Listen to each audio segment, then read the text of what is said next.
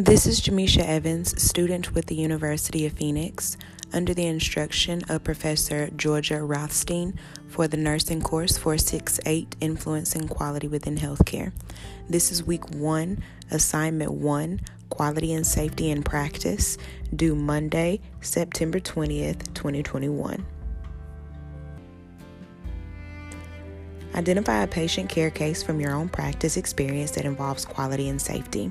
Summarize the situation, describe your or the nurse's role in the patient care situation, explain the role the patient played in their own quality or safety-related situation, evaluate the relationship between the patient's care and the outcome, identify how the care environment affected the situation, including the nurse or provider, the patient, and the outcome.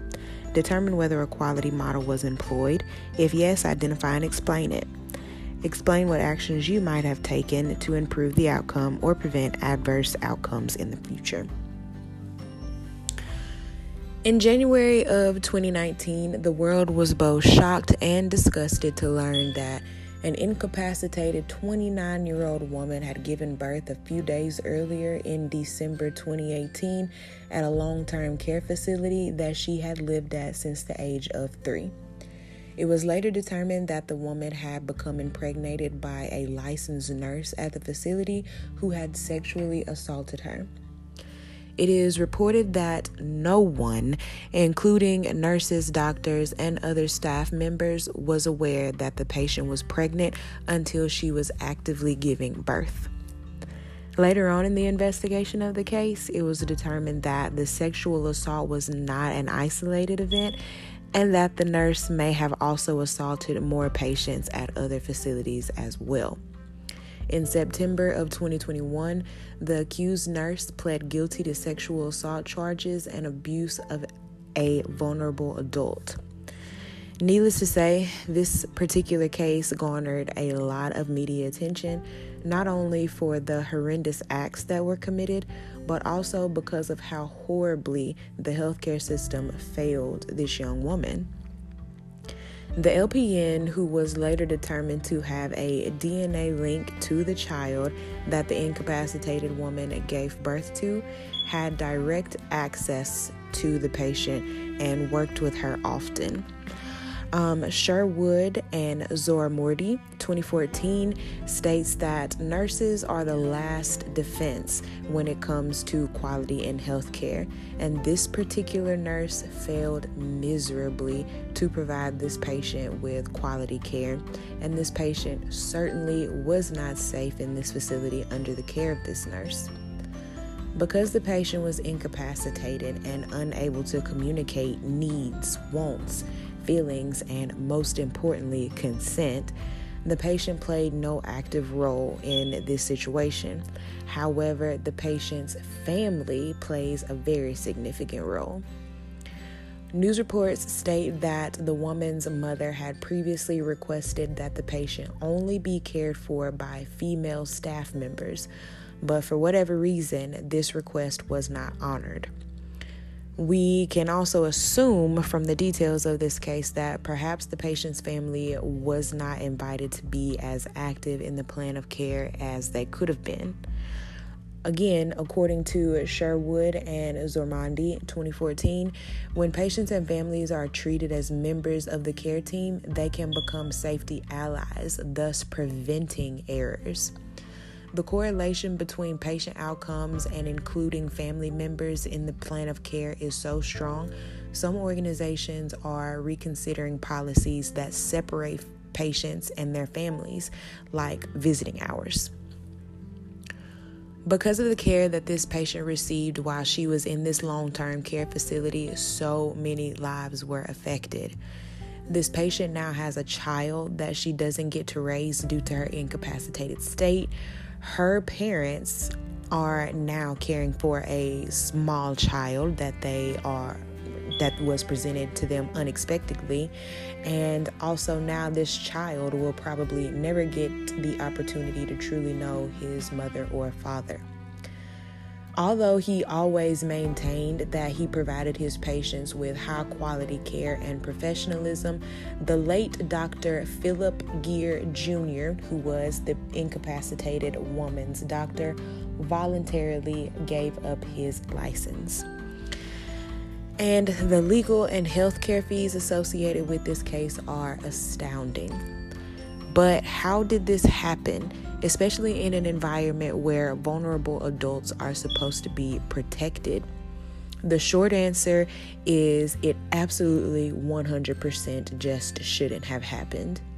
This particular case should have been what we refer to as a never event. According to the Leapfrog Group, humans make mistakes, but there are some errors that just should never be made in the healthcare field. And this case is one of them. Out of the nearly 29 never events outlined by the Leapfrog Group, there are 3 that I find are clearly applicable to this case. Event 7C, which states that sexual abuse or assault on a patient or staff member within or on the grounds of a healthcare setting. Event 4G, which states that artificial insemination with the wrong sperm donor or wrong egg. Although this particular event specifically mentions artificial insemination, and in this case there was no artificial insemination, in the healthcare field we know that we are continuously improving our definitions, our meanings.